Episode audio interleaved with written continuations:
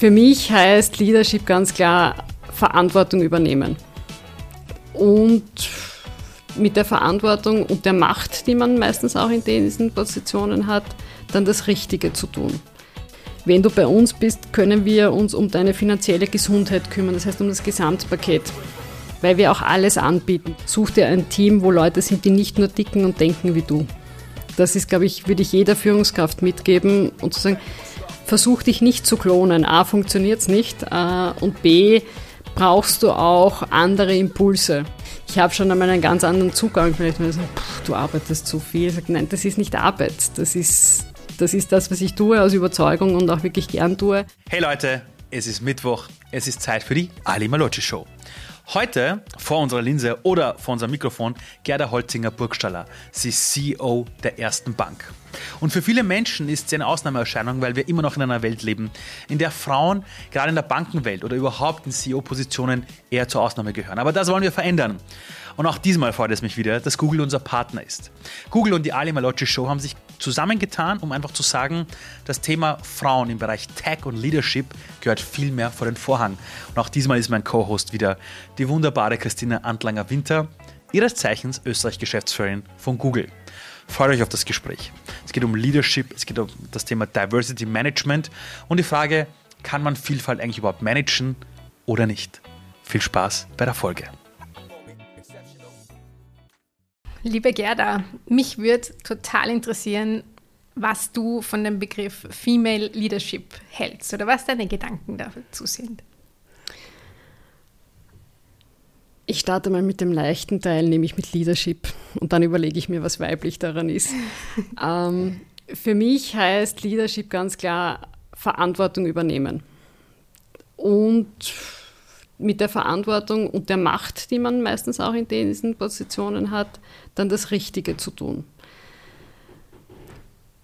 Und eine ganz klare Rolle, die vielleicht jetzt so nicht in den Lehrbüchern stehen würde, aber ich immer als extrem positiv wahrgenommen habe bei meinen Chefinnen und Chefs der Vergangenheit und ich mir wirklich jeden Tag vornehme, ist, gute Laune zu verbreiten. Das ist, finde ich, Teil meines Berufs äh, und unabhängig davon, auch wenn man sich das vornimmt, es hilft auch, man bekommt dann einfach gute Laune. Und ich bin fast eine notorische Optimistin, das, das, das kann man, glaube ich, so sagen. Ähm, aber das, glaube ich, gehört auch zu Leadership dazu, Mut machen, wirklich immer auch das Positive zu sehen, den Blick nach vorne, die Lösung zu suchen. Das ist sicherlich das, das was ich mit Leadership verbinde. Ähm, und der weibliche Teil, ich weiß nicht, ob es einen weiblichen und einen männlichen gibt. Es gibt, glaube ich, einen guten und nicht so guten. Ähm, manche Attribute sind vermeintlich weiblich, sagt man immer, haben alle schon gehört. Ich weiß nicht, wenn man Dritte fragt, ob ich jetzt eine weibliche Leadership-Stil habe. Ich bin mir nicht so sicher. Mir ist wichtig einerseits ähm, Sachorientierung. Also das ist sicherlich was, was für mich ein Fokus ist. Äh, es geht immer um die Sache wenn man diskutiert, und das kann auch durchaus kontroversiell sein, und das ist auch mhm. gut so, da geht es aber um die Sache und nicht um die Person. Und wenn es um die Person geht und um das Persönliche im Unternehmen, in der Beziehung zu den Mitarbeiterinnen, ist es sicherlich einerseits das Mutmachen und, und der Optimismus, der dazu gehört. Also ich glaube, das sind die, die Dinge, die mir dazu einfallen. Aber gleich so eine schwierige Frage als erste. Es geht jetzt so die ganze Zeit lang, so 60 Minuten. Du, du hast vorher gesagt, äh, beim Thema Leadership gibt es auch immer viel Macht dazu und die sollte man einsetzen, um das Richtige zu tun. Woher weißt du, was das Richtige ist? Also woher weiß man das im Leben? Was ist das Richtige? Weiß man es überhaupt am Anfang, wenn man die Entscheidung trifft oder immer im Nachhinein? Ich glaube, das Richtige zu tun, also ich glaube, es gibt schon so ein Grundgerüst an, an, an Werten, die man hat äh, oder die, für die jede Person steht, wo man für sich einordnen kann, was ist richtig, was ist falsch. Also ich glaube, so die ganz klaren Linien links und rechts, die kann man schon einmal abstecken. So, das ist richtig, das ist falsch. Ist es dann genau das Richtige zur genau richtigen Zeit oder, oder ist das immer das Optimum, das man entscheidet, stellt sich oft auch erst im Nachhinein heraus. Ich glaube, das, was die der Auftrag ist oder die Sorgfalt eines, eine, einer, einer guten Führungskraft ist zu sagen, ich hole mir alle Informationen, die man braucht, damit man eine gute und richtige Entscheidung treffen kann. Also faktenbasiert, versuchen alle Dinge mit einzubeziehen, nicht jetzt äh, manche Aspekte außer Acht zu lassen. Wenn man sich alle Dinge einholt und vielleicht auch einmal um Rat fragt, Experten fragt. Also ich finde, das ist auch ein wirklich wichtiger Bestandteil. Man muss nicht alles selber wissen, dann Gott behüte, ich weiß bei weitem nicht alles, was in meiner Bank passiert. Ähm, aber ich weiß, wenn ich frage. Und, und, und ich weiß, dass ich fragen kann und dass ich fragen muss. Und, und, und ich glaube, wenn man diese Komponenten zusammennimmt, dann hat man alle Ingredienzien für eine gute und richtige Entscheidung. Und dann muss man hin und wieder auch einfach Glück haben, um die richtige Entscheidung zu treffen. Spannend. Ähm, stehst du manchmal auch vor dieser Frage, eine schnelle Entscheidung oder alle Dinge abzuwägen? Das, das ist ja auch oft so ein bisschen das Thema. Ja, natürlich. Also ich glaube, im, im, im, im täglichen Jobleben hat man wirklich viele Entscheidungen, die man trifft. Minute für Minute, Stunde für Stunde. Und ich glaube, viele äh, Entscheidungen des täglichen Lebens kann man auch sehr schnell treffen, ohne drei Runden zu drehen. Ich glaube, die großen Dinge und die großen Entscheidungen, da muss man auch wirklich äh, schauen, dass man alle Dinge, Parameter berücksichtigt, auch schaut, was ist da draußen los, wie geht es anderen damit, was heißt meine Entscheidung für andere Personen, was heißt meine Entscheidung natürlich primär fürs Unternehmen, aber natürlich, was heißt für meine Mitarbeiterinnen, was heißt für meine Kunden, ähm, alle Stakeholder irgendwie da mitzubedenken, das geht glaube ich, manche, manches hat man dann auch irgendwann einmal relativ schnell mhm. äh, äh, quasi parat. Andere Dinge, das muss man sich einfach auch herausnehmen und auch die Zeit herausnehmen. Ich glaube, man darf auch einmal sagen, ich weiß es nicht und ich denke darüber nach. Ich weiß nicht, vielleicht muss ich es heute auch noch sagen, aber ähm, ich, ich glaube, das ist auch ganz ehrlich. Ja, weil du vorher auch gesagt hast, du bist ja auch nicht sicher, By the way, ich bin mir auch nicht sicher, ob es klar weibliche und männliche Leadership-Qualitäten ja, gibt. Das ist mein, ja genau, ich bin kein besonderer Freund davon zu sagen, Frauen sind so, Männer mhm. sind so. Also ich glaube, es gibt viel mehr Faktoren, die unterschiedliche Persönlichkeiten ausmachen. Aber diese Diversität, also eben diese unterschiedlichen Sichtweisen, ähm, ist das etwas, das habe ich jetzt auch rausklingen gehört bei dir, wo du sagst, wie wirkt sich das auf verschiedene Personen aus? Ist das etwas, was du in deinem Management-Team auch äh, bewusst versuchst äh, umzusetzen? Ich glaube, ihr habt euch ja auch als Bank ja. Ziele gesetzt. Wie geht es dir da damit? Fällt dir das leicht? Ist das etwas, wo es einfach Hürden gibt? Das wäre total spannend aus deiner Sicht da mehr ich zu erfahren. Diese Diversität und diese Vielfalt, die, die es braucht, um gute Entscheidungen zu treffen, die haben wir oder versuchen wir wirklich zu fördern und zu forcieren im Unternehmen. Äh, Im Vorstand haben wir es schon geschafft, da sind wir wirklich 50-50, äh, was einmal männlich und weiblich anbelangt. Auch unterschiedliche Altersgruppen vertreten, auch ein bisschen ein anderer Background. Das, das hilft extrem und das merkt man auch in der Diskussion. Mhm. Jeder hat einen anderen Zugang, jeder für jeden ist vielleicht auch da und dort was anderes selbstverständlich und dann kommen einfach dann die besten Diskussionen und auch die besten Lösungen und Entscheidungen raus. Das heißt, ja, ist, glaube ich, extrem hilfreich, weil man auch oft Aspekte vergisst oder nicht sieht, wenn man auch mhm. vielleicht in einer Kultur groß geworden ist, wo mhm. manche Dinge selbstverständlich sind. In einer anderen Kultur ist es ganz anders. Und da braucht es einfach Leute, die von dieser Kultur sind, damit man Wissen aus erster Hand ja.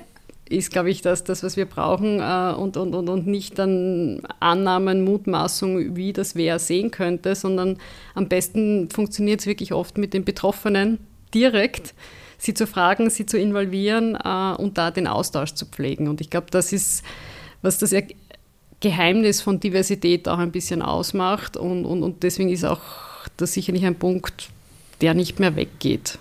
Und als erste Bank tue ich mir wahrscheinlich hier besonders leicht. Wir haben wir haben es im Gründungsgedanken schon drinnen, von vor 200 Jahren. Also das ist wirklich so der Paradeauftrag für uns, äh, unabhängig von Alter, Geschlecht, Herkunft, äh, sozialen Background und so weiter, hier wirklich Bankdienstleistungen, finanzielle Gesundheit zu fördern. Und wir müssen das natürlich auch, diese Vielschichtigkeit und Vielfalt unserer Kundinnen abbilden im Innenleben der Bank. Das heißt, wir haben schon relativ früh begonnen, vor vielen, vielen Jahren, lange vor mir, ähm, auch in, bei den Kundenbetreuerinnen und Kundenbetreuern zu suchen, mhm. verschiedene Sprachen, verschiedene äh, Herkunftsländer, um zu sagen, für jemanden aus diesem Land ist wahrscheinlich ein Betreuer oder eine Betreuerin aus diesem Land extrem hilfreich, weil sie A, die sprachlichen Hürden überwinden kann oder auch kulturelle Themen und vielleicht dreht es sich da leichter über Geld. Ähm, und, und, und das hat uns relativ erfolgreich gemacht. Und wir haben, ich habe jetzt extra gefragt, äh, mittlerweile in der, in der, im Konzern über 50 Nationen, die wir beschäftigen. Äh, ist natürlich jetzt konzernweit, aber auch am Campus in Wien sind über 40 verschiedene Nationen. Also ich glaube, das, das zeigt schon ein bisschen dieses Bild und das hilft. Ja. Ganz klar. Ertappst du dich manchmal selbst dabei, dass du irgendwo plötzlich wieder ein Vorurteil irgendwo hast? Also ich kann es nur kurz von mir sagen, ich, ich, wenn man mich ansieht, für alle, die gerade zuhören, ich sehe aus wie diese Typen, wo man im Fernsehen ständig sagt, das sind die gefährlichen Islam-Typen. Also so schaue ich aus und ich bin in Österreich aufgewachsen. Also ich bin seit über 30 Jahren hier. Und ich war selber vor ein paar Jahren mal in Wien in einem Schwimmbad und habe mir gedacht, das sind viele Ausländer. Dann bin, ich, dann bin ich beim Spiegel vorbeigegangen und habe gedacht, oh Gott, Ali, wie redest du hier? Ja. Und ich habe herausgefunden, ich bin nicht der Einzige. Es geht allen Ausländern, die seit Jahren leben, hier mhm. genauso. Wenn man aber in so einem Umfeld ist, wo die, die, also die eigenen Personen, die im eigenen Haus arbeiten, aber auch die Kunden so vielschichtig sind, so vielfältig sind, wie geht man selbst damit um, den eigenen Vorurteil nicht manchmal aufzusitzen, gerade wenn man so eine verantwortungsvolle Position hat? Ähm, ich glaube, indem man sich immer wieder an der Nase nimmt und daran erinnert, das ist das eine. Ich, mhm. ich glaube, wir sind alle nicht davor gefeit mhm. und, und ich genauso wenig. Ähm, ich glaube, gerade auch in meinem Bereich und, und, und, und manche behaupten immer wieder, du sitzt ja in deinem Glaspalast. Mhm in deiner Blase. Und ja, das ist sicherlich bis zu einem gewissen Grad richtig. Ich sitze im, am Campus, äh, äh, direkt beim Hauptbahnhof, äh, in einem wunderschönen Gebäude und komme natürlich da und dort raus, treffe Kundinnen, Kunden, diverse Termine, aber das ist eine Blase. Das, dessen bin ich mir bewusst. Mhm. und da dann sich das immer wieder vor Augen zu halten, zu überlegen, was sind wirklich die Bedürfnisse von Menschen außerhalb dieser Blase. Ich glaube, da muss man immer wieder hinschauen. Man muss auch wieder immer wieder wachgerüttelt werden. Mhm. Ähm, und ein bisschen hilft mir sicherlich auch äh, äh, mein Mann, der ist äh, Unfallchirurg und erzählt mir aus seiner Blase. Äh, das erdet mich dann immer wieder sehr. Ähm, wann hat die Gerda in ihrer Jugend gewusst, ich möchte zu einer Bank? Und wann hat sie gewusst, es wäre schon cool, da an der Spitze zu sein? Ähm. also wie kommt so eine Karriereentscheidung zustande? An den vielen Vorbildern ja, wird es ja, nicht gegen sein an der Spitze. Nein, es waren nicht die vielen Vorbilder und ich bin ein bisschen zurückhaltend, es zu beantworten, weil es aber trotzdem tun, wie es war. Ich hatte nie den Plan, in eine Bank zu gehen. Nie. Ähm, ich bin eigentlich, ich habe das Gymnasium besucht, Matura gemacht, äh, dann habe ich mein Studium begonnen an der WU mhm. und habe äh, Handelswissenschaften studiert. Warum Handelswissenschaften? Weil ich konnte mich schon damals sehr schwer entscheiden. Ich gedacht, was soll ich machen? Es gibt so viele spannende Bereiche, mhm. Themen, da möchte ich hin, das ist spannend, das ist spannend. Man dachte, naja, die WU, da kann man alles machen. Das ist so breit und so, so, so vielfältig. Da musst du dich nicht gegen etwas entscheiden, sondern hast noch ein bisschen Zeit. Gut, dann bin ich auf die WU gegangen, habe mich dann studiert, habe mich dann für eine äh, Assistentenstelle beworben, also nachdem ich dann fertig war und die war drittmittelfinanziert von der FMA, von der Finanzmarktaufsicht, mhm. Bankenaufsicht in Österreich. Und das war das erste Mal in meinem Leben, dass ich in Kontakt gekommen bin mit der Finanzmarktaufsicht, mit der Bankenaufsicht, die mir bis dahin nichts sagte. Ich wusste von Banken außer meinem, meiner Bankomatkarte und meinem Konto wirklich nicht viel, ich sage es ganz offen. Und dann ist diese Assistentenstelle aber nicht zustande gekommen, die ist nichts geworden. Und dann hat sich die FMA bei mir gemeldet und gesagt, ja, aber wie, wollen Sie nicht bei uns arbeiten, direkt?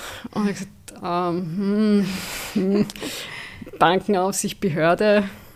Und ich gesagt, ja, warum nicht? Und dann bin ich in die Finanzmarktaufsicht gekommen und in den Bankenbereich. Und da muss ich schon gestehen, als ich dann dort war, kennenzulernen, was Banken machen, wie sie es machen, auch, auch von innen. Und man sieht wirklich viel in einer Behörde. Gerade in der Bankenaufsicht hat man auch alle Banken im Vergleich. Mhm. Und, und, und, und das ist total spannend. Und, und, und, und da habe ich dann, da bin ich wirklich so ein bisschen auf den Geschmack gekommen. Also, okay, wie cool eigentlich eine Bank ist, was man alles machen kann, nämlich auch in welche Bereiche man hineinwirken kann. Also man hat wirklich diesen Multiplikatoreffekt als Bank. Man kann diese Teile finanzieren, diese finanzieren. Man hat äh, mit Privatkunden zu tun. Man ist eigentlich immer da, wenn es wichtig ist für die Menschen. Also meistens eine Bank da weil du irgendetwas von einer Bank brauchst in, in, in den wichtigen Momenten. Und das habe ich dann spannend gefunden und gedacht, ja, eigentlich das, das möchte ich machen. Und so bin ich in den Bankenbereich gekommen und dann habe ich mir halt die beste Bank ausgesucht und bin zur ersten Bank gegangen. Aber wann war so der Punkt zu wissen, okay, weil das eine ist, ich gehe jetzt in einer Bank arbeiten und das andere ist zu sagen, okay, ich will jetzt quasi dort CEO werden? Ich weiß nicht, ob es funktionieren würde, wenn man mit, dem, äh, mit der Einstellung irgendwo anfängt. Also wenn man dorthin geht und sagt, mhm. ich wäre Bankchef. Ich weiß nicht, ob das das Geheimnis ist. Das, was ich gemacht habe, und ich habe einige verschiedene Funktionen im, im, in der ersten dann übernommen, ich bei jeder, ich habe mich irrsinnig reingehaut. Ich habe wirklich versucht, meine Dinge, die ich bekommen habe, äh, äh, gut zu machen. Also das war mein Anspruch äh, an mich. Und ich glaube, das ist auch diese, diese, einerseits diese Leistung, die schon auch wirklich gesehen wird. Also da muss ich sagen, da hat mich auch sehr gefreut. Ich bin auch von all meinen Führungskräften sehr gefördert worden. Also ich glaube, da hatte ich wirklich tolle, tolle Vorbilder und äh, auch tolle Unterstützer das ist so irgendwie, ist es dann in, ja, hat es dann begonnen. Und, und wenn man mal ein bisschen Verantwortung, einen kleinen Bereich hat, dann, und das funktioniert ganz gut, dann möchte man mehr machen und dann, ja, muss man, glaube ich, versuchen, sich das notwendige Handwerkszeug aneignen, ähm, eine Meinung haben, dazu stehen. Da, da bin ich überzeugt davon, das braucht es auch. Und dann auch zum richtigen Zeitpunkt am richtigen Ort sein und ein bisschen Glück haben. Glaubst du, dass es, also das ist ja ein großartiges äh, Vorzeigebeispiel, Vorbild, ähm, dein, dein Weg. Glaubst du, dass wir strukturell nach wie vor ein Problem haben, dass das zum Beispiel bei Frauen ähm, nicht so einfach ist und dass wir dagegen sozusagen was tun müssen? Ja, also ich, ich weiß nicht, ob es ein strukturelles Problem ist. Ich glaube, wir haben ein Problem, wenn wir die Zahlen anschauen und Zahlen lügen nicht. Äh, mhm. Ich habe vorhin schon gesagt, ich bin sehr sachorientiert und faktenorientiert so gesehen. Schauen wir uns die Zahlen an und nein, die sind nicht gut. Das ja. heißt, ja, wir haben ein strukturelles Problem. Die Frage ist, wie kriegen wir es hin? Äh, einerseits glaube ich schon, dass es mittlerweile auch wirklich viele Beispiele gibt, also nicht nur mich. Ja. Hier könnten einige sitzen und wir sind auch gekommen, um zu bleiben. Also das, das, das, das ist keine Zeiterscheinung, das wird nicht in zwei Jahren wieder unmodern sein und äh, dann ist es wieder die gute alte Welt, vielleicht mhm. aus Sicht mancher, sondern das ist sicherlich eine, eine Bewegung, äh, äh die auch gesehen wird. Ich glaube auch, und da spreche ich jetzt weniger als Frau, sondern einfach als äh, äh Chefin einer Bank, ich muss die besten Talente in meinen Betrieb bringen äh, ähm, und ich gehe mal davon aus, und das belegen auch alle Studien, die ich gelesen und gesehen habe, Wissentalente sind normal verteilt. Das heißt, wir sollten genauso viele gute Männer äh, haben, wie wir aber auch gute Frauen haben. Und deswegen sollten wir eigentlich irgendwo auch bei 50-50 und wenn es 45-55 ist, ich glaube, das sind dann gewisse Schwankungen, aber vom Grunde her, das muss die Zielrichtung sein und ich kann es mir als Unternehmen nicht leisten, auf so viele Talente zu verzichten. Also ich glaube, das ist eine rein wirtschaftliche Sichtweise zu sagen, ich brauche Fachkräfte. Es gibt einen Fachkräftemangel, den hören wir gerade in fast jeder Branche. Ähm, das heißt, wir haben ein sehr großes Pool an Fachkräften, äh, ein weibliches Pool und da müssen wir drinnen fischen. Das heißt, da glaube ich schon, dass sich jetzt einiges tut.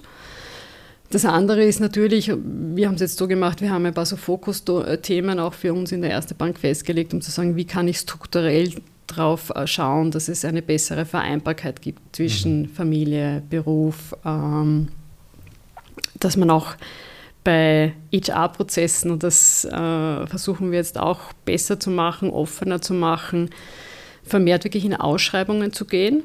Das, was traditionell, zumindest in unserem Konzern war das so, männliche Nachbesetzungen gefördert hat, waren Direktbesetzungen. Mhm. Wenn man nicht ausgeschrieben hat, sondern gesagt, okay, ich habe da einen super Kandidaten und den möchte ich dorthin setzen. Oh und wir schauen jetzt wirklich, gelingt uns nicht bei jeder Position, weil manche halt wirklich sehr spezifisch sind und, und, und ganz auch ein spezielles Know-how-Set brauchen. Mhm. Aber, aber bei vielen haben wir gesagt, auch wenn wir gute Kandidaten haben oder auch Kandidatinnen haben, wo wir sagen, okay, die könnte das machen, dass wir zumindest ausschreiben, mhm. um auch zu sehen, wer zeigt denn auf, wer ist denn noch in wirklich im Unternehmen da, weil vielfach, und das dürfte eine weibliche Eigenschaft sein, obwohl ich mich nicht darüber freue, ist, äh, weibliche Talente mehr Einladungen brauchen als männliche Talente, um aufzuzeigen. Also das hier wirklich strukturell hinzuschauen und das zu fördern, ist, ist einer der Schwerpunkte. Ganz Hast klar. Hast du das auch so erlebt? Ähm, ja, auch. Ja. Also ist nicht jede Situation ist individuell, aber wenn man es jetzt ja. im, im, im, Durchschnitt ansieht, äh, würde ich das bestätigen.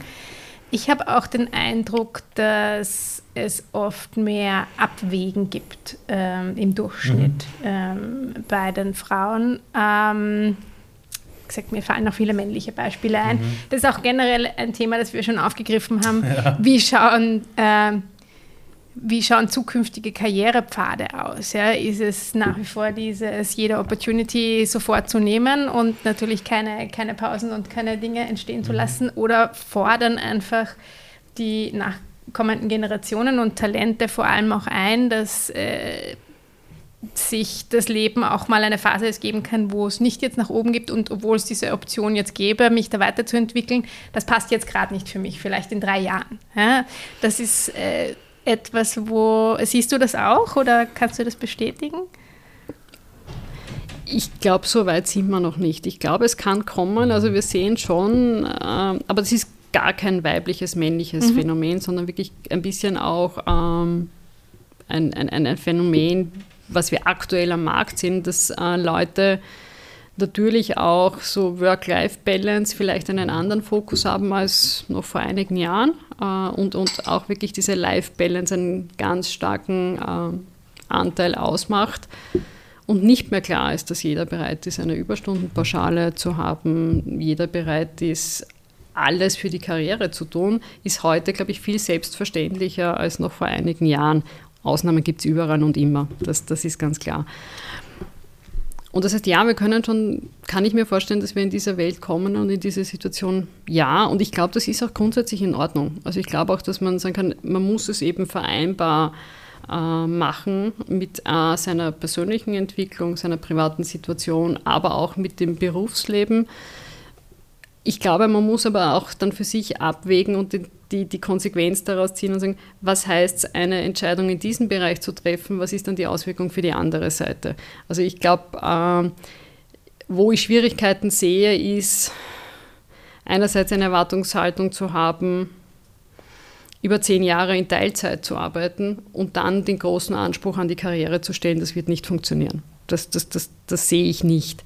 Ähm, das, was ich mir sehr wohl vorstellen kann, und ich glaube, da haben wir auch schon die ersten Beispiele, zumindest bei uns gibt es äh, äh, eine Handvoll Beispiele, zu sagen, ich, ich habe diese klassischen äh, Auszeiten, sei es jetzt Karenzzeiten oder auch, ich mache eine Weltreise, Auszeit, aber die sind dann ein, zwei Jahre.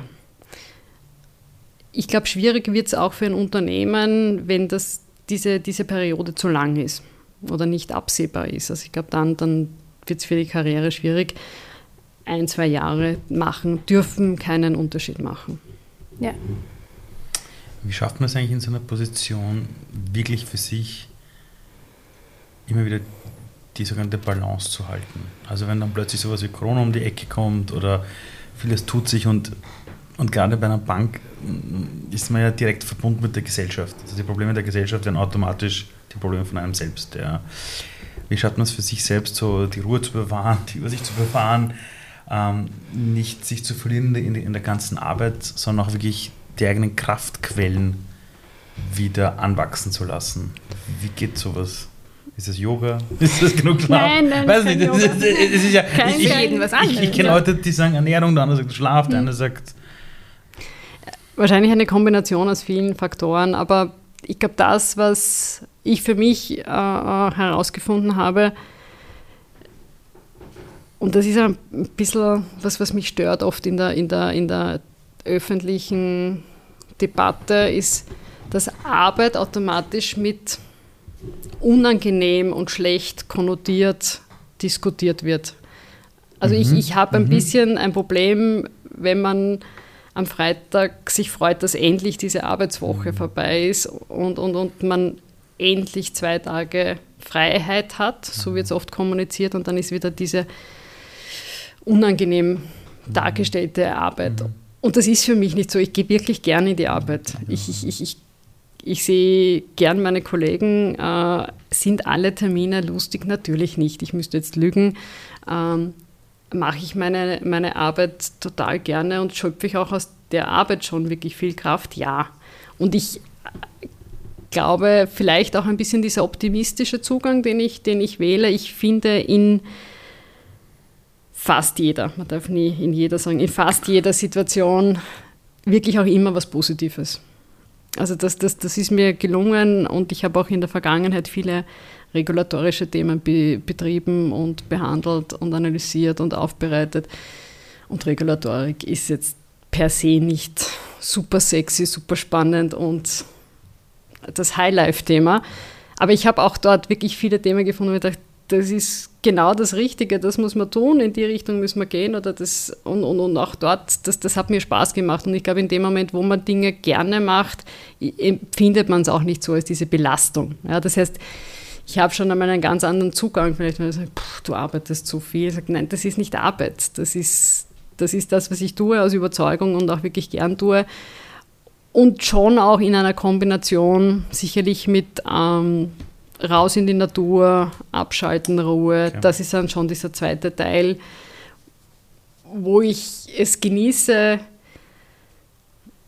absolut keine Entscheidungen zu treffen.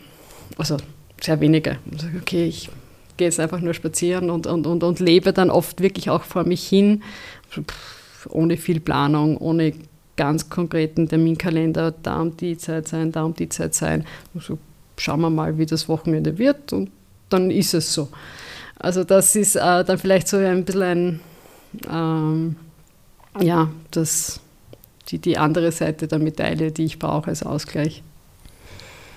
Spannend. Ich bin da auch ein großer Fan von, wenn ich das so sagen Also, also auch einfach. Dieser Ausgleich mal dann in diese Ungeplantheit, ja. in die Spontanität gehen zu können, weil natürlich deine Rolle auch schon ein starkes äh, Korsett, kann man dazu sagen, ja. oder einfach ist gut durchgetaktet, ne? gute Planung mhm. und dann einfach mal auch die Spontanität genießen, finde ich persönlich auch einen äh, spannenden, äh, also eine, eine, gute Möglichkeit, Ausgleich zu finden und wieder aufzutanken. Mich hat noch interessiert, du bist ja in der Rolle als CEO jetzt seit... Ersten, ersten. Ähm, wie viel Änder Veränderung war das für dich jetzt? Du bist ja schon sehr lange in der Bank, du kennst die Bank wirklich sehr gut aus ganz vielen verschiedenen Perspektiven und Führungsrollen. Wie viel Veränderung war dieser Schritt in diese CEO-Rolle?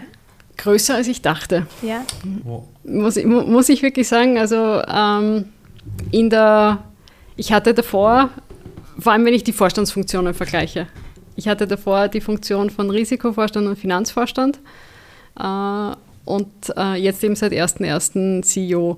Und es ist, es ist ein Unterschied, der die Erste zu sein oder ein Vorstandsmitglied zu sein. Einerseits die öffentliche Wahrnehmung.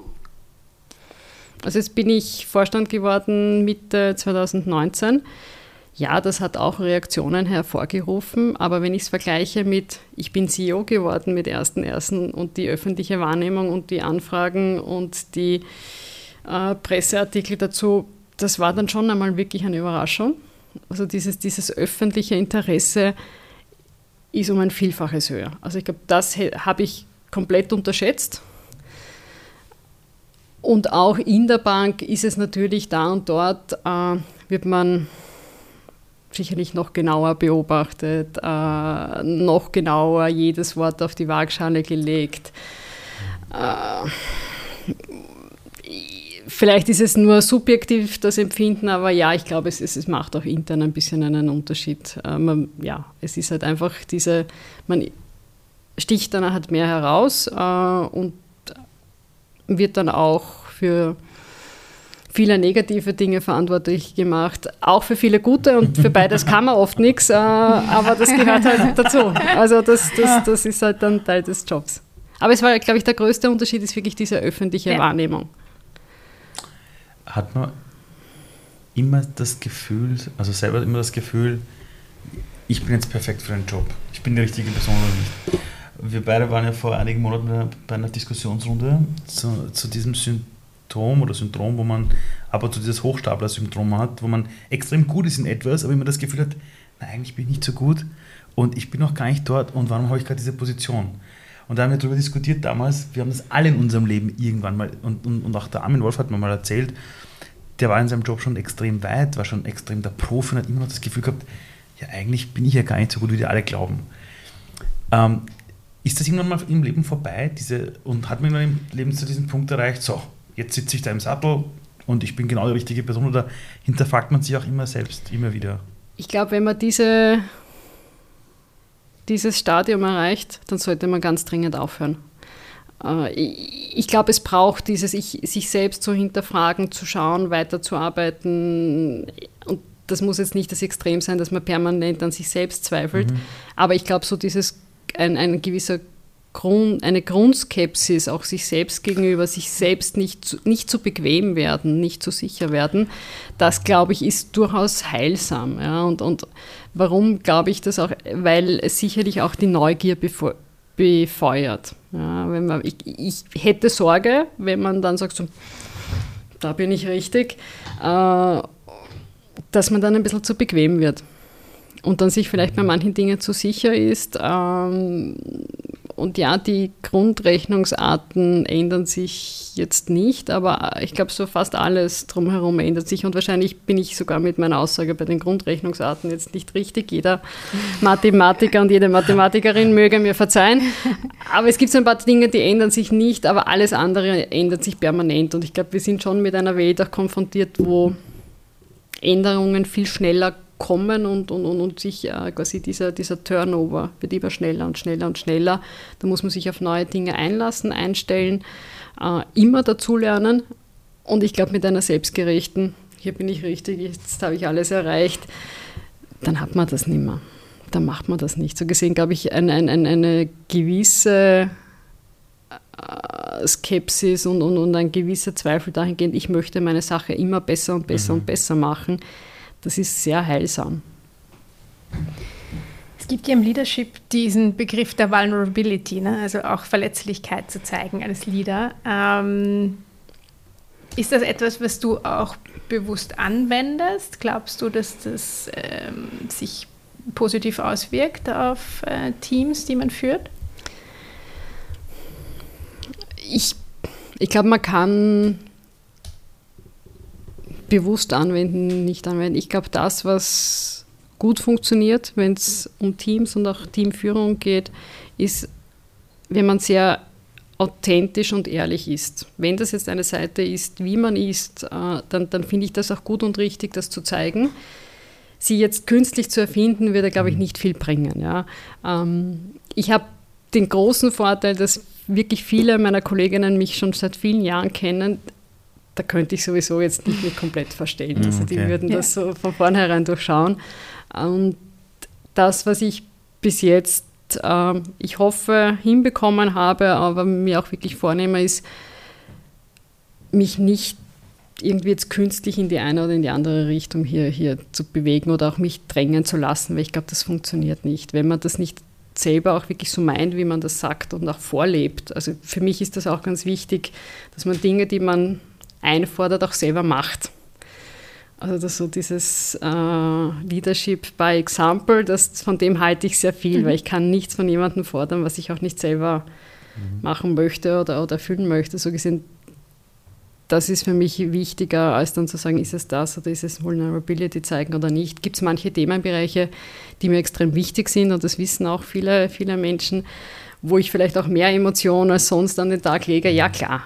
Das, das, das glaube ich, ist aber, zeichnet jede Person aus. Ja. Hm? Na, weil wir jetzt bei vielen Leadership Skills waren, äh, mich hätte noch interessiert, was dir für dein Team oder auch für die Bank generell, was glaubst du, ist besonders wichtig an Leadership Skills für Talente, die neu reinkommen oder auch Bereiche, die sich vielleicht in Veränderung ähm, befinden? Das, was ich mir äh, abgeschaut habe bei manchen meiner Vorgänger, war bewusst auch immer wieder Personen ins Team zu holen, die ganz anders sind als man selbst. Also ich glaube, auch das ist eine wirklich dieses, äh, auch vielleicht wirklich mit Charakterzügen, die man selber jetzt nicht hat oder, oder sagt, okay, das ist jetzt vielleicht nicht äh, der Charakterzug, den ich suche per se oder unterstütze, aber in der Vielfalt zu sagen, ich habe Menschen, die da eine Stärke haben und Menschen, die da eine Stärke haben und das sind nicht, hoffentlich nicht die gleichen Bereiche das, das, glaube ich, ist auch extrem wichtig für Führungskräfte. Also, dass man auch den Führungskräften mitgibt äh, und, und ich, wir sollten es uns auch alle selber zu Herzen nehmen, zu sagen, such dir ein Team, wo Leute sind, die nicht nur dicken und denken wie du. Das ist, glaube ich, würde ich jeder Führungskraft mitgeben und zu sagen, versuch dich nicht zu klonen. A, funktioniert es nicht äh, und B, brauchst du auch andere Impulse, damit man wirklich die beste Lösung findet das ist, glaube ich, so das Kernthema, was ich einer Führungskraft mitgeben würde. Ja, und Optimismus und gute Laune. Ja. Also das ist auch, ähm, ja, man hat nicht jeden Tag den besten mhm. Tag, das, das ist ganz klar.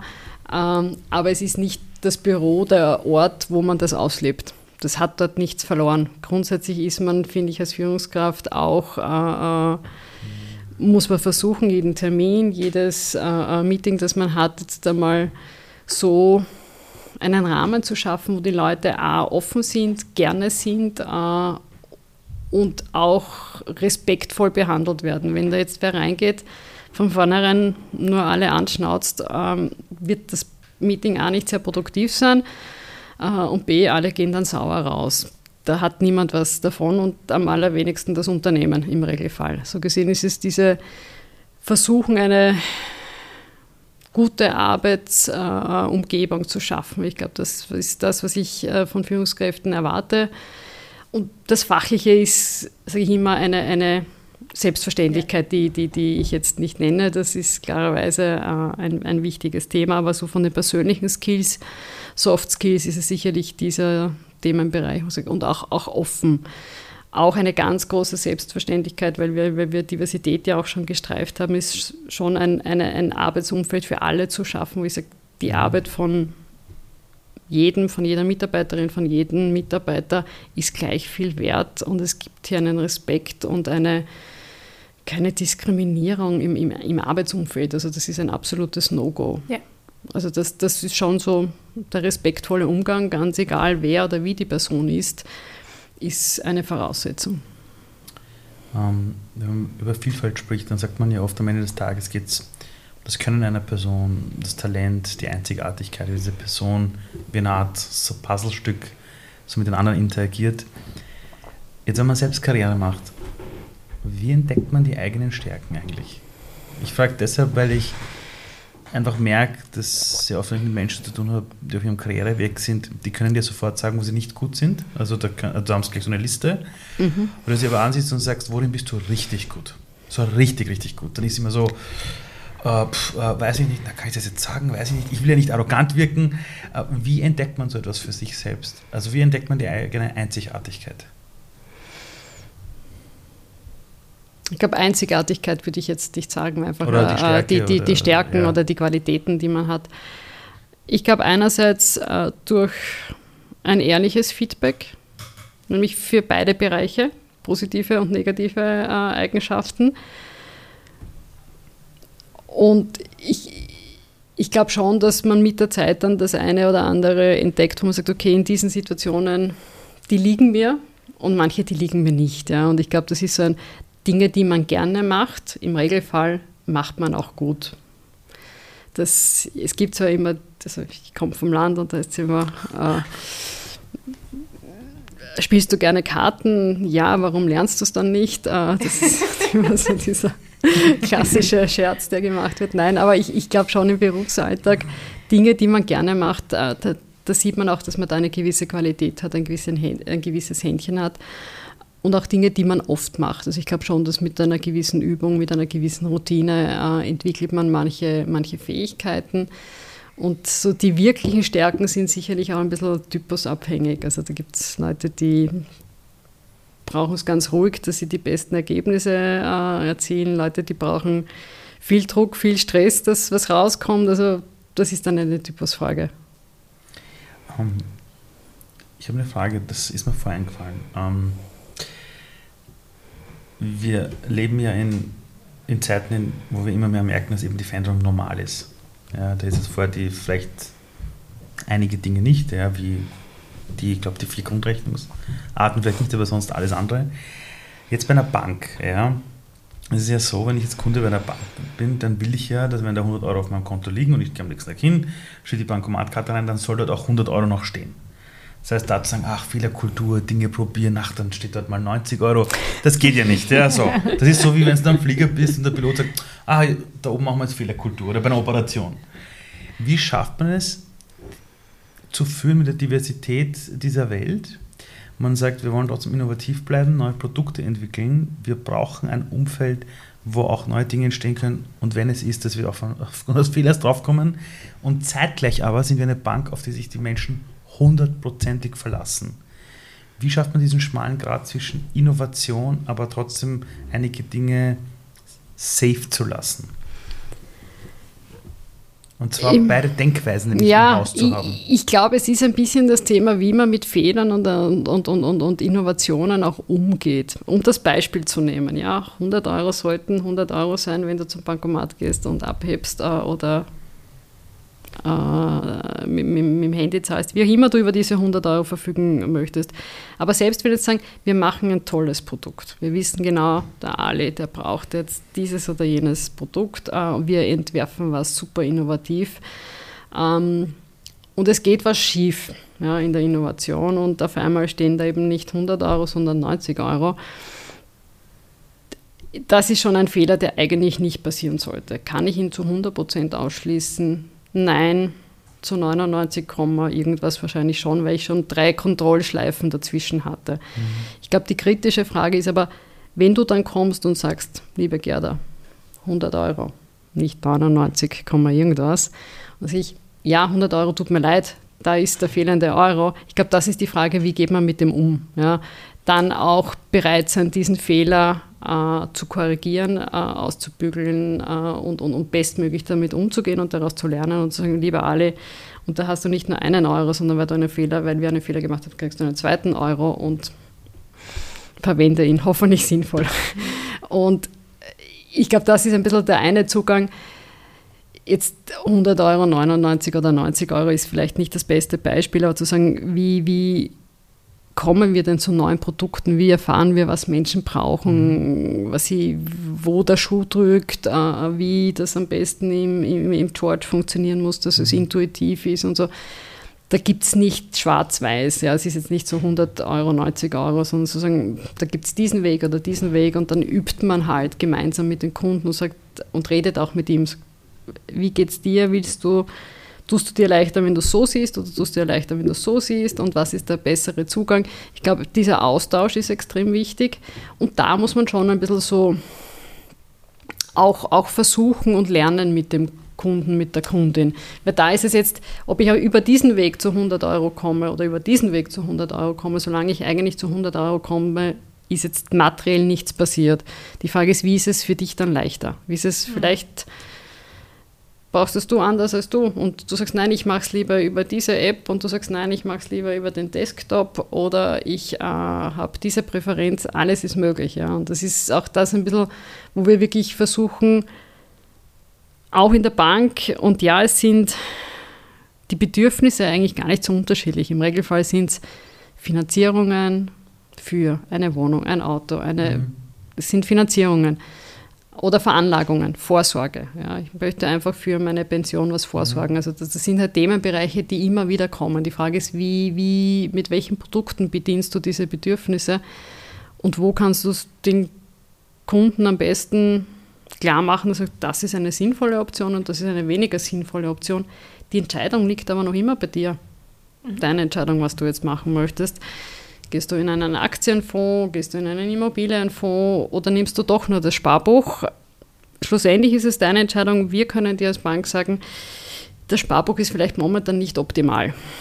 Schau dir an, ja, es gibt ein Risikoprofil und, und, und Themen, die man berücksichtigen muss, aber sagen, grundsätzlich in die Richtung solltest du denken, das wäre aus unserer Sicht sinnvoll.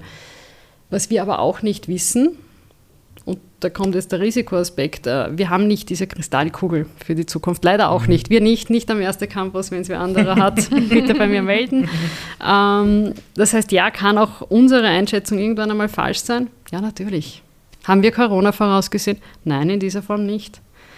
Haben wir die mm, Reaktionen und, und, und, und, uh, Movements auf den Märkten so vorhergesehen? Nein, also es sind immer wieder Dinge, die wir nicht äh, beeinflussen können, wo wir sagen, okay, wir haben halt Annahmen, die mögen falsch, die mögen richtig sein, die sind halt von der Wahrscheinlichkeit mhm. gut dokumentiert, gut überlegt, aber halt ohne Kristallkugel ist schwierig. Und das ist so ein bisschen diese Kultur, dass man sagt, okay, man versucht im Interesse der Kundin, des Kunden das Beste zu machen. Das ist der Ansatz. Und wie man dann dorthin kommt, ist halt, da kann man ein bisschen versuchen, mit Innovationen zu spielen, mit, mit Trial and Error auch zu spielen, zu sagen, was ist einfach, bequem, schnell. Das sind die Dinge, die, die wir liefern müssen. Sicher, klarerweise. Vertrauen ist ein, ein, ein massives Thema für, für uns als Bank. Aber und 100 Euro sollten 100 Euro sein. Und für den sehr, sehr, sehr unwahrscheinlichen Fall, dass die 100 Euro nicht mehr 100 Euro auf deinem Konto sind, müssen wir eine Lösung finden. Weil, weil du gerade auch die Kunden sehr hervorgehoben hast, eure Bankkunden. Und im Idealfall sind ja die 100 Euro mit einer guten Anlage schon gleich viel mehr. Ja, natürlich. Na, ich wollte noch den Aspekt aufbringen. Ich habe das oft auch von euch, von der Bank, wahrgenommen, dass euch Finanzbildung wichtig ist. Und da komme ich mhm. auch zu diesem weiblichen Aspekt, mhm. weil man es bekommt gerade relativ viel Aufmerksamkeit oder mehr Aufmerksamkeit als zuvor, würde ich mal sagen, ähm, dass Frauen gerade in, in der Veranlagung, dann in der Vorsorge, wenn sie älter sind, einen Gap haben, weil sie sich zu wenig oder noch weniger mhm. als der Durchschnitt um ihre Finanzvorsorge äh, kümmern oder sich vielleicht auch viel zu wenig auskennen. Ähm, äh, habe ich das so richtig verstanden, erstens von der Bank? Also es war jetzt eine, so wie ich es wahrgenommen habe. Und wie siehst du dieses Thema? Macht ihr da auch konkret was? Ähm, ich glaube, wir müssen was machen. Also wir sehen es ganz klar in unseren Zahlen. Also das, was du angesprochen hast, ist einerseits das Ergebnis aus einer extrem hohen Rate an Teilzeitbeschäftigungen. Also ich glaube, in Österreich redet man von 47 Prozent, 57, na 47, 47 ist richtig im Kopf habe, 47.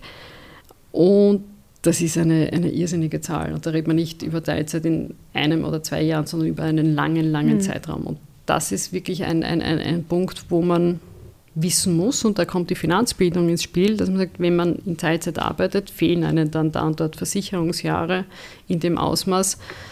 Und das führt dazu, dass meine Pensionsvorsorge oder meine Pensionsbeiträge, äh, ähm, die ich bekomme, einfach einmal substanziell geringer sind als bei mhm. Männern in Vollzeit. Das ist einmal die eine, die eine Information, die man haben muss.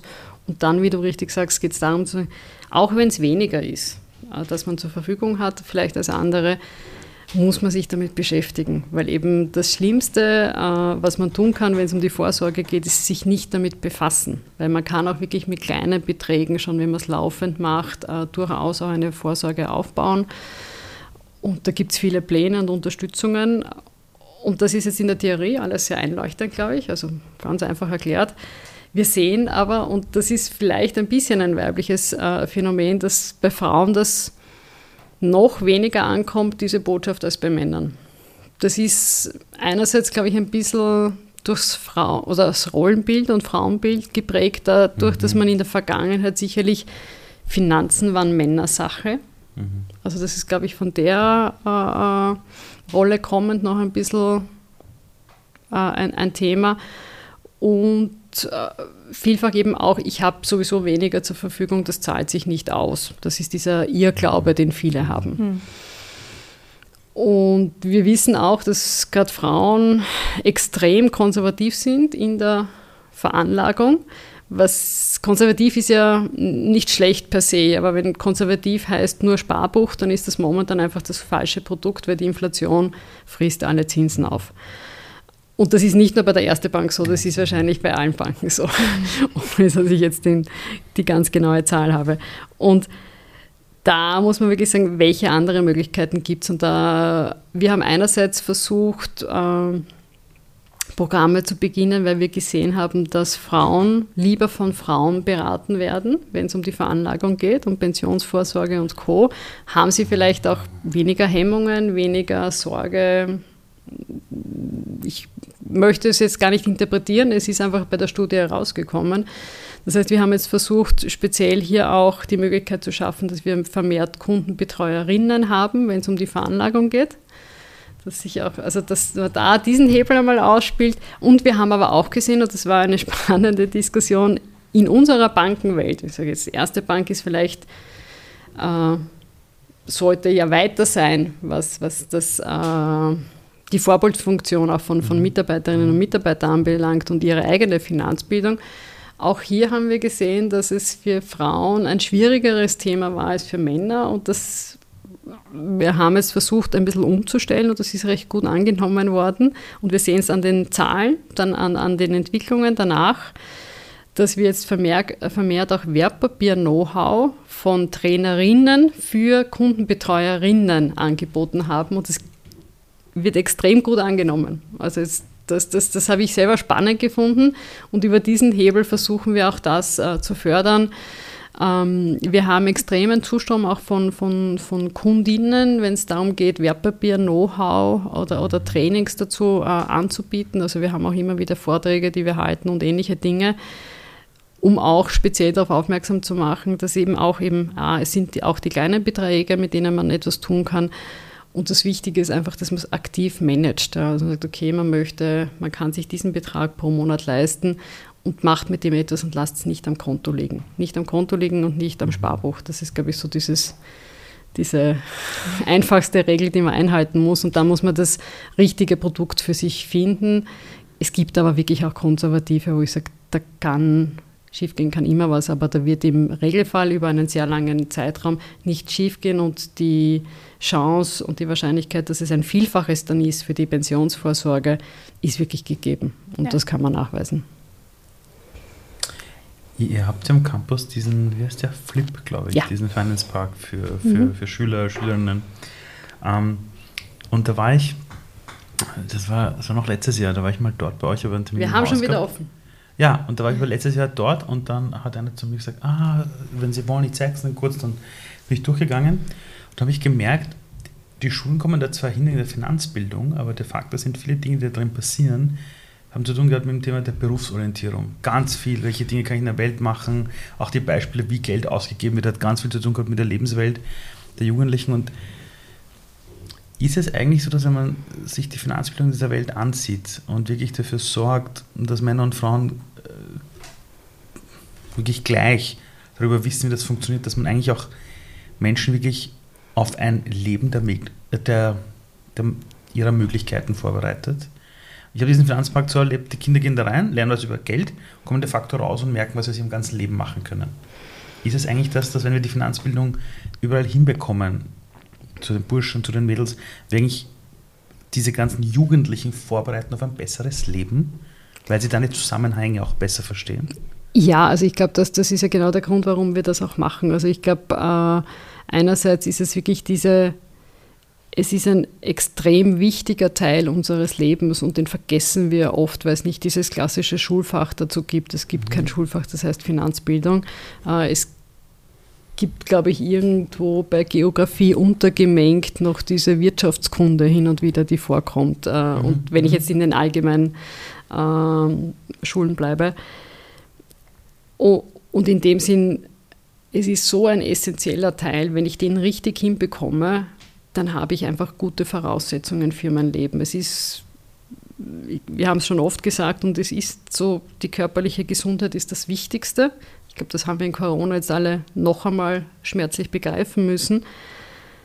Aber die finanzielle Gesundheit ist das zweitwichtigste. Und wenn ich die hinbekomme, habe ich einfach äh, mehr Möglichkeiten und auch ein, ein, ein breiteres Feld und die Chance auf ein besseres Leben. Wir können nicht versprechen, dass man durch Finanzbildung das bessere Leben hat, aber die Chance darauf, ja, ich glaube, das ist, das ist ein, ein, ein, eine valide Annahme. Und das gilt für Mädchen genauso wie für, für, für Burschen. Also das, das, da geht es darum, wenn ich weiß, wie ich mit meinem Geld umgehe. Wir haben auch äh, Finanzbildung einerseits im Flip, wir machen das aber auch für sozial benachteiligte Jugendliche mhm. im Rahmen der zweiten Sparkasse. Mhm. Und dort ist es wirklich auch so eine Schuldenprävention. Mhm. Zu sagen, wie kann ich es vermeiden, hier Schuldenberge aufzubauen? Wie wird aus einer kleinen Handyrechnung, wenn man die Rechnung nicht aufmacht, wenn man sie ignoriert, dann die große mit Anwaltskosten und Co. Äh, äh Problematik. Und wo kann ich auch optimieren mein Finanzleben?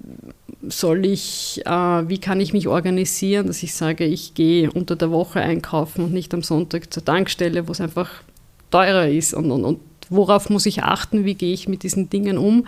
Oder auch was muss ich mir, wie rechne ich, wenn ich sage, ich möchte mal ausziehen von zu Hause, wie geht das, wie viel Geld brauche ich, wenn ich auf eine Wohnung sparen möchte, also auch für die Miete, was muss ich berücksichtigen? Es ist ja nicht nur die Miete, es kommen ja noch viele Kosten dazu.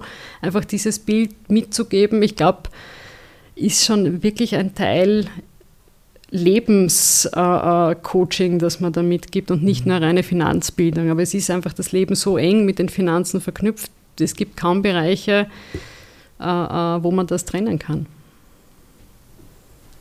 Spannend.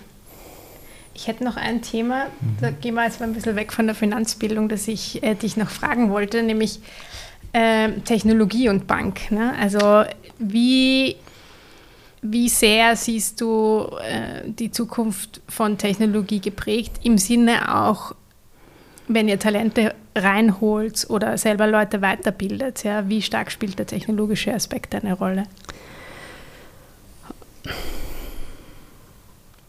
Ich glaube einmal, es gibt diesen einen Teil, wo ich sage, ein Minimum an technologischem Know-how, das ist mittlerweile so wie Autofahren, das gehört dazu, das muss mhm. man können. Ähm, oder sagen wir so wie Radfahren, mhm. um jetzt ein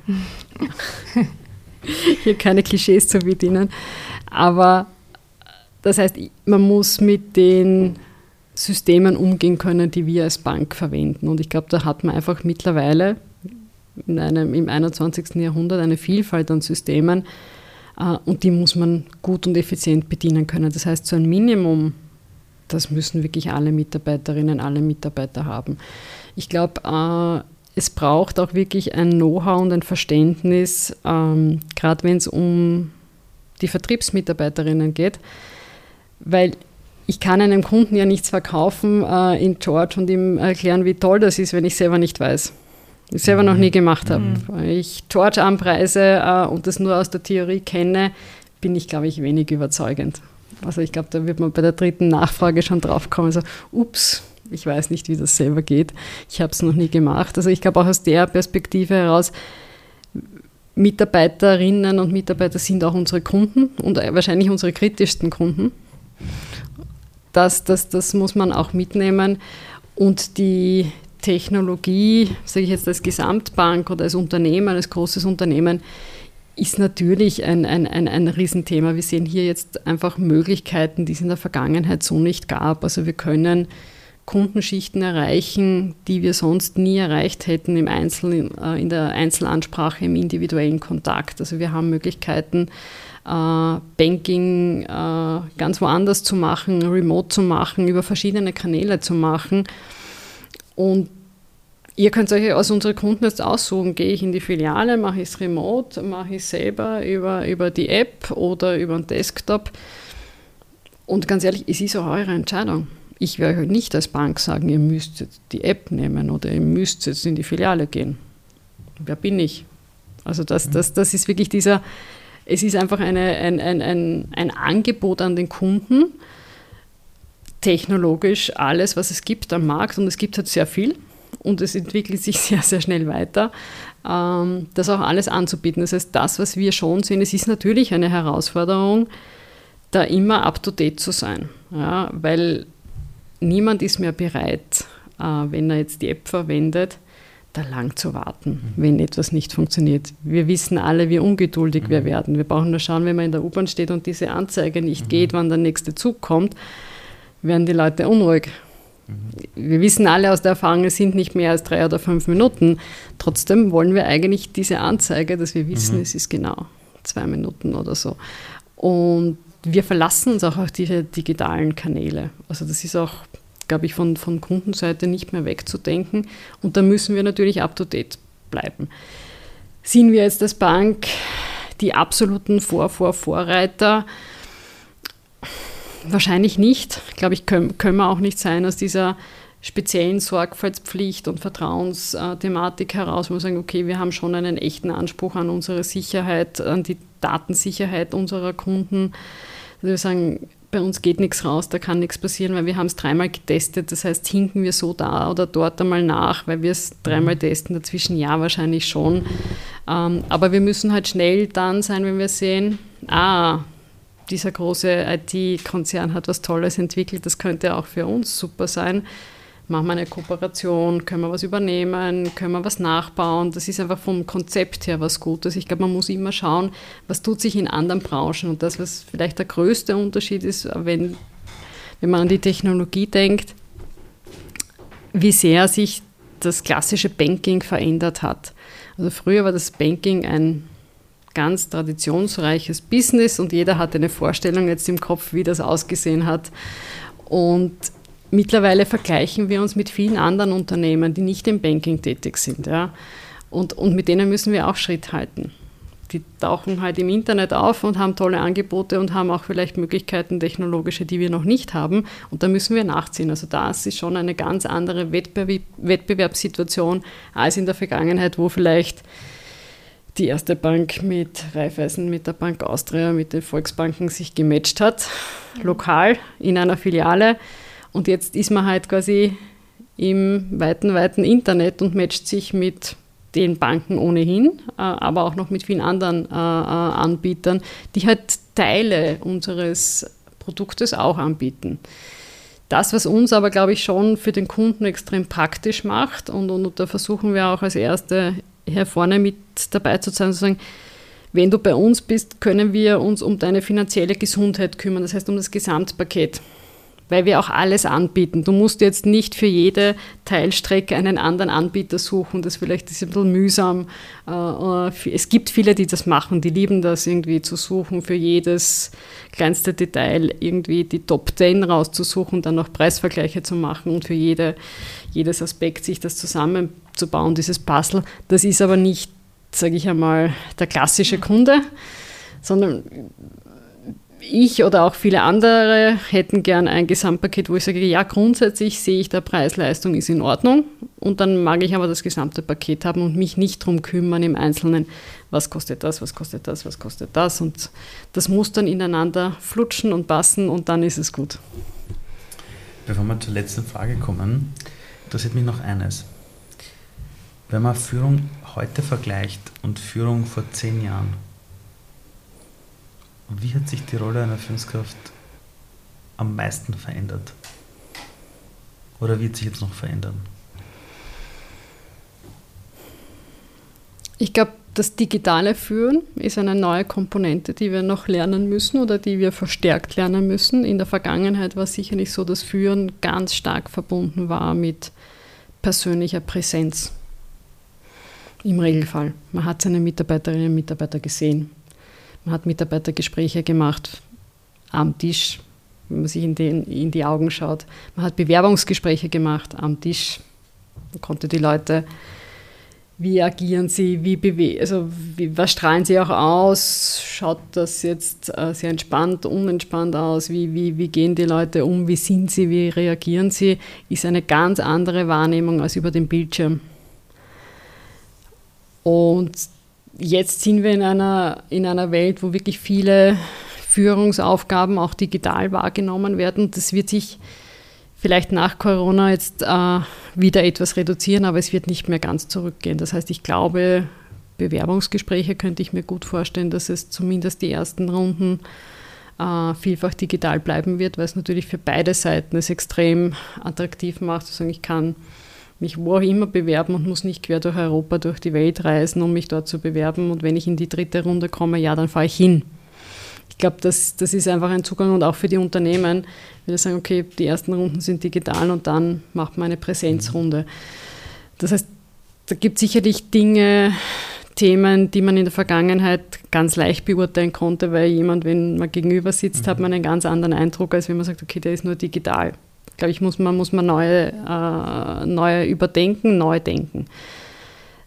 Und ich glaube schon, dass sicherlich auch ich weiß es nicht, zehn Jahre, ob das ein guter Vergleich ist, aber wenn ich sage, wie war es in der Vergangenheit, führen war wahrscheinlich planbarer, als es heute ist.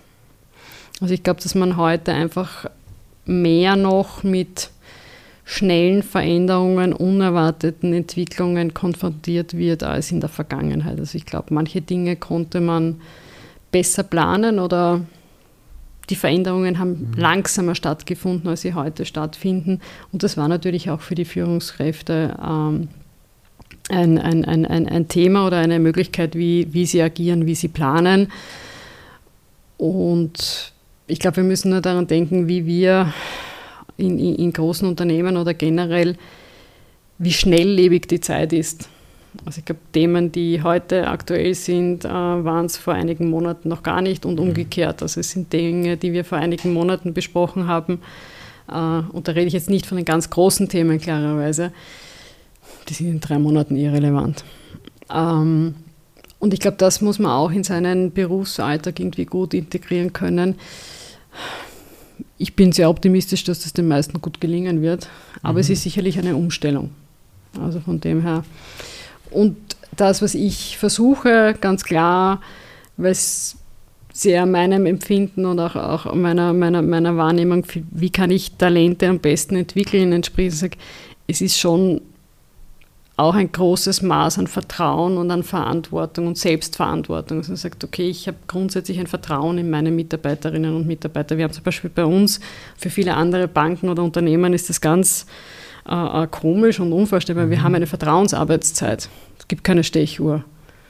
Ah. Gar nichts. Mhm. Es wird nicht, also es gibt auch keine Kernarbeitszeit, sondern wir vertrauen darauf, dass die Leute ihre Arbeit machen. Sie geben sie schon, wir müssen natürlich für Arbeitszeitvorgaben mhm. entsprechend äh, die, die Verzeichnisse machen, aber jetzt grundsätzlich weiß ich nicht, ob jetzt der Kollege am 9 oder am 8 anfängt und das ist mir eigentlich auch nicht so wichtig. Mhm. Ähm, dort, wo wir es natürlich machen müssen, weil wir als Kundenfrequenz haben, ist in den Filialen. Ja, aber ansonsten, weil es wäre blöd, wenn jetzt alle beschließen, heute komme ich später und die Kunden stehen vor der Tür. Aber grundsätzlich ist schon der Zugang, und den leben wir seit in der Erste Bank seit, seit, seit vielen, vielen Jahren und durchaus erfolgreich. Deswegen war für uns auch sicherlich dieses Homeoffice zwar eine Umstellung, was die Technologie anbelangt, aber das Thema, dass viele andere Unternehmen haben mit kann ich meinen Mitarbeitern vertrauen, während die arbeiten? Mhm. Ja, weil das tue ich jetzt auch schon. Also von dem her äh, glaube ich schon, dass das auch ein bisschen ein Geheimnis ist, wenn man den Leuten was zutraut und das Gute äh, fördert und, und, und, hier auch ihnen die, die, die, den Respekt entgegenbringt, wird es in fast ausnahmslos, Ausnahmen gibt es immer, äh, belohnt. Kommen wir zu unserer letzten Frage. Wenn du magst. Unsere letzte Frage ist, ähm, was wünschst du dir für die Zukunft als Gerda? Was wünschst du dir in, als CEO der Erste Bank Österreich?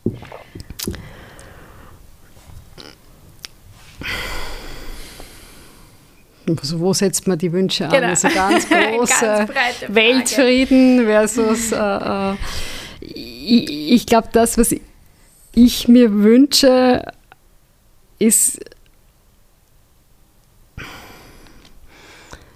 dass ich meinem Anspruch gerecht werde, dass ich zumindest die erste Bank besser verlasse, als ich sie vorgefunden habe. Ja, weil ich nicht sagen kann, genau wo, wo soll es hingehen, was ist die richtige Strategie, was ist die, die falsche Strategie und, und, und ich habe sie schon in einem wirklich guten Zustand übernommen. Also das ist jetzt eine echte Herausforderung. Ich sage, okay, das soll noch besser werden. Ähm, das, das, das wünsche ich mir äh, und ich hoffe, dass ich noch ein paar Jahre Zeit dafür habe, weil jetzt Corona mich schon ein bisschen aus diesem Konzept gebracht hat, was, was geht, was geht bis wann, wie können wir Dinge umsetzen. Ähm, was wünsche ich mir als erste Bank? Ähm, ich glaube, als erste Bank wünsche ich mir wir haben uns wirklich hohe und hehre Ziele gesetzt. Ja, wenn ich jetzt an die finanzielle Gesundheit denke, auch aus dem Gründungsgedanken heraus. Und ich sage, das ist eine, echt, eine echte Ambition. Wenn ich das umsetzen möchte als Bank und wir werden wirklich, äh, wir haben schon und wir werden auch noch in der Zukunft äh, hier weitere Schritte machen, dass wir dorthin kommen. Und ich hoffe, dass die Kundinnen und Kunden das auch so sehen und empfinden. Meine Sorge ist ein bisschen, dass wir in uns jetzt mhm. die super Konzepte haben und glauben, wir schaffen hier die finanzielle Gesundheit zu verbessern für Kundinnen und Kunden. Und die Kunden gehen irgendwie außen vorbei und sagen, pff, interessiert mich nicht.